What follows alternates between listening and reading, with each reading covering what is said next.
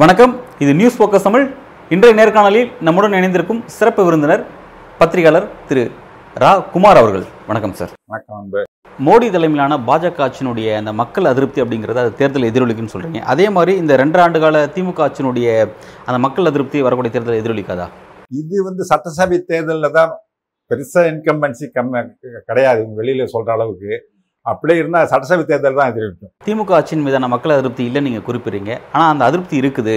அதை கைப்பற்றுவதற்காக தான் வந்து அதிமுக பாஜக கூட்டிலிருந்து விலகி வந்திருக்கு அப்படின்னு சொல்லி அதிமுக தரப்புலேருந்து சொல்லப்படுது. அதை எப்படி பார்க்குறீங்க? பாஜக கூட்டணியை விட்டு இவர் வெளியில வந்ததை இன்னமும் மக்கள் முழுசா நம்பல. இவங்க தனியாக நின்று ரெண்டு மூணு இடம் ஜெயிச்சுன்னா திரும்ப போய் பிஜேபி கூட்டணியில் சேர்ந்துப்பாங்க அப்படின்னு தான் நினைக்கிறாங்களே ஒழிய இது வந்து முழுசாக உண்மையாக இவங்க பிரிஞ்சிட்டாங்க. இது ஒரு நாடகம்னு தான் இன்னமும் மக்கள் நம்பிட்டு இருக்காங்க இவங்க வந்த மக்கள் வந்து இவங்க வைத்துட்டா வந்துட்டாங்க அப்படின்றத இன்னமும் சிறுபான்மை மக்கள் இவங்களை நம்பி ஓட்டு போட தயாராக இல்லை உண்மையை சொன்னால் அதுக்காக தான் வெளியில் வராங்க. இதெல்லாம் பேசி வச்சுட்டு தான் வெளியில் வராங்க. ஏங்க இது அறிவிக்கிறதுக்கு முன்னாடி மூணு நாலு பேர் எதுக்குங்க டெல்லி போனோம்?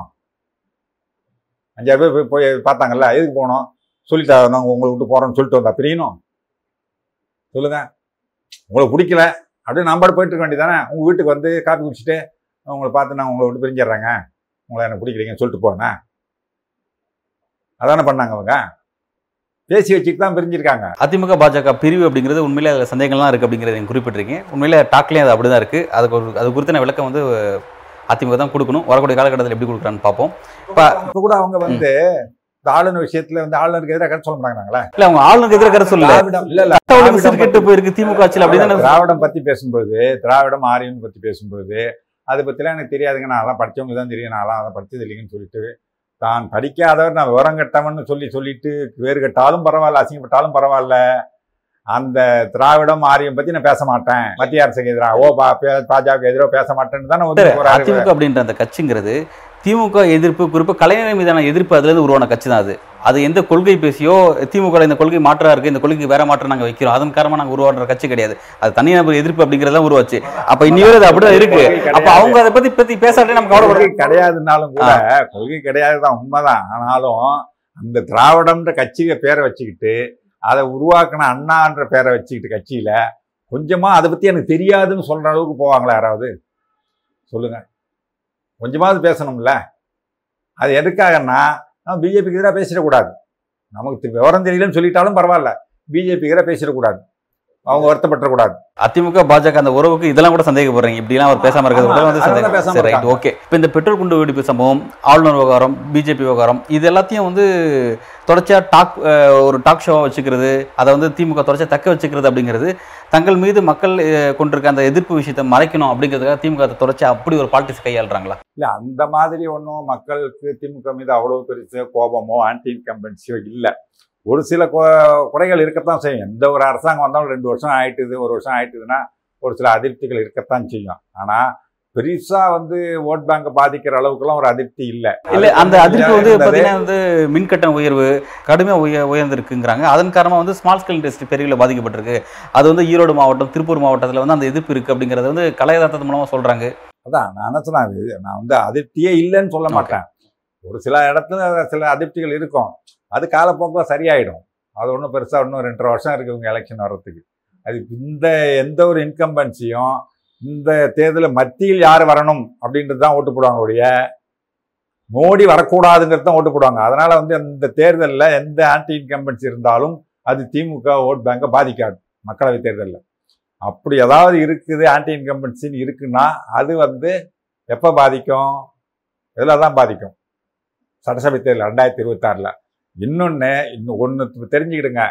இதுவரையில் திமுகவுக்கு மகளிர் வாக்கு வங்கி குறைவு. அது ஃபுல்லாக கேப்சர் பண்ணிட்டாங்க இப்போ.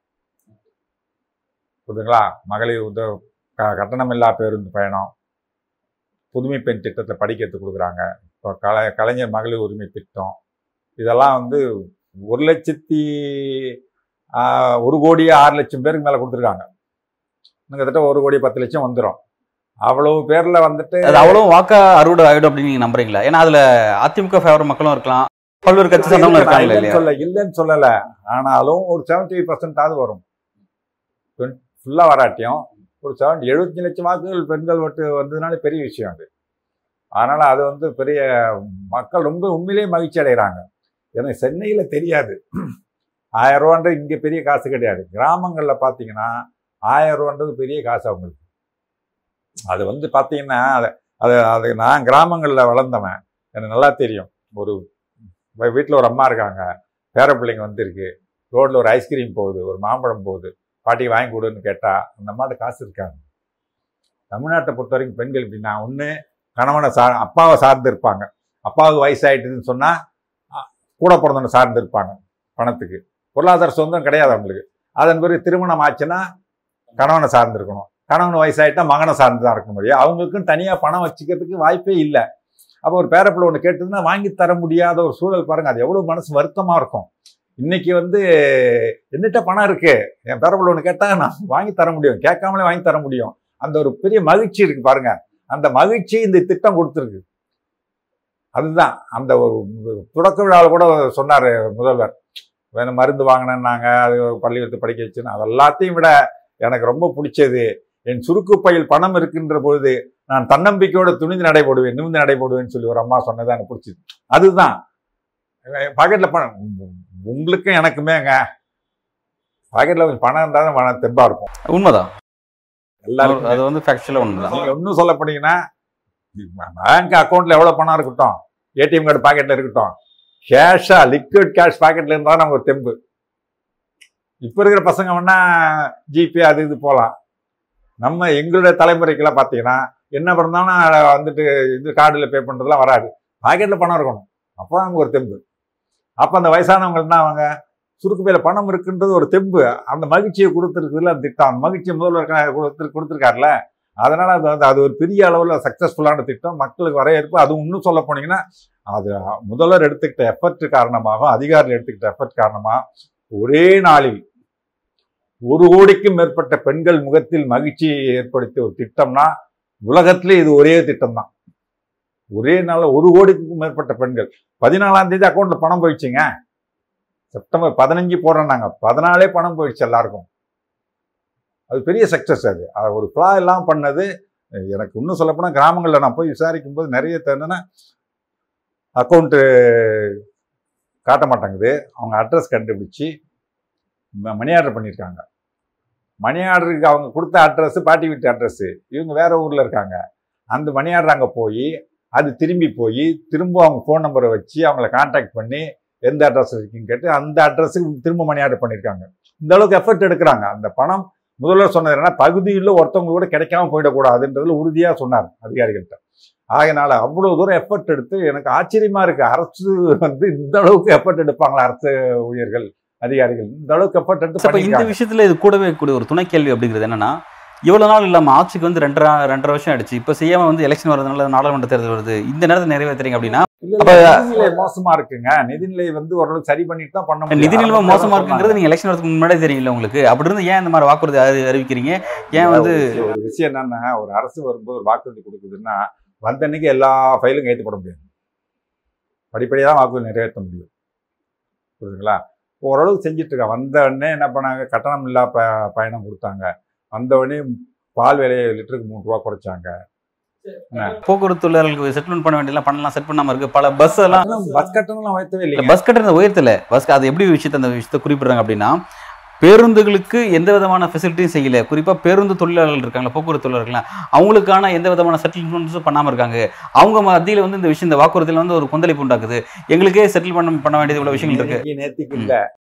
ரொம்ப வருஷமா இருந்துட்டு. ஓகே ரொம்ப வருஷமா இருக்குது பட் அவங்களுக்கு ரொம்ப வருஷமா இருந்துட்டு இருக்கு. ஏன்னா அந்த ஏன்னா ஓய்வு பெற்ற தொழிலாளர்கள் இருக்காங்க பாத்தீங்களா? இல்ல இப்ப வந்துட்டு போன ஒரு நாலு மாசத்துக்கு முன்னாடி கூட ஆயிரத்தி லட்சம் கோடி ஒதுக்குனாங்க. பென்ஷன் அவங்களுக்கு ஓய்வூதிய பலன்கள் கொடுக்க ஓய்வூதிய பணங்கள் பல பேர் வாங்காமல இறந்துருக்காங்க சார். இருக்கலாங்க. நான் என்ன சொல்றேன் ஓ- ஓய்வூதிய பலன் இவங்களுக்கு மட்டும் இல்ல. அரசு ஊழியர்களுக்கே வந்து அப்பவே ஜெயலலிதா பீரியட்லயே வந்து நிறுத்தி வச்சிருந்தாங்க. என்ன? அரசு அதை பின்னால தான் கொடுப்பான்ட்டு. அடுத்த கவ- நீங்க சொல்றதை பார்த்தா அடுத்த கவர்மெண்ட் நாங்க வந்து தான் கொடுக்கணும் போல. சட்டசபையில வந்து துறைமுருகனே பேசினாங்க இது எங்க தள்ள கட்டி விட்டீங்களா? நீங்க கொடுக்க வேண்டியது நிதிச்சுமை எங்களுக்கு தள்ளி விட்டுட்டீங்கன்னு சொல்லிட்டு.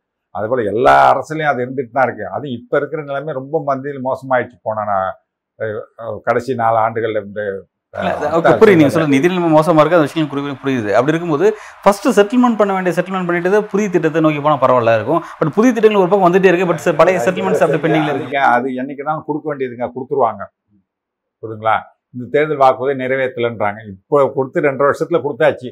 இதுக்கே வந்து இவ்வளவு செஞ்சியுமே வந்து ஒரு வாக்குறுதி கூட நிறைவேற்றல அப்படின்னு சொல்றாரு வாக்குல நிறைவேற்றிருக்கீங்கன்னு சொல்லிட்டு அண்ணாமலை குறிப்பிடுறாரு. எடப்பாடி ஒரு வாக்குறுதி கூட நிறைவேற்றலன்றாரு. ஏங்க இவ்வளவு ஒரு கோடி பேருக்கு பணம் கொடுத்துருக்காரு. ஒரு வாக்குறுதி கூட நிறைவேற்றலன்னு கூச்சமில்லாம சொல்றாரு எடப்பாடி.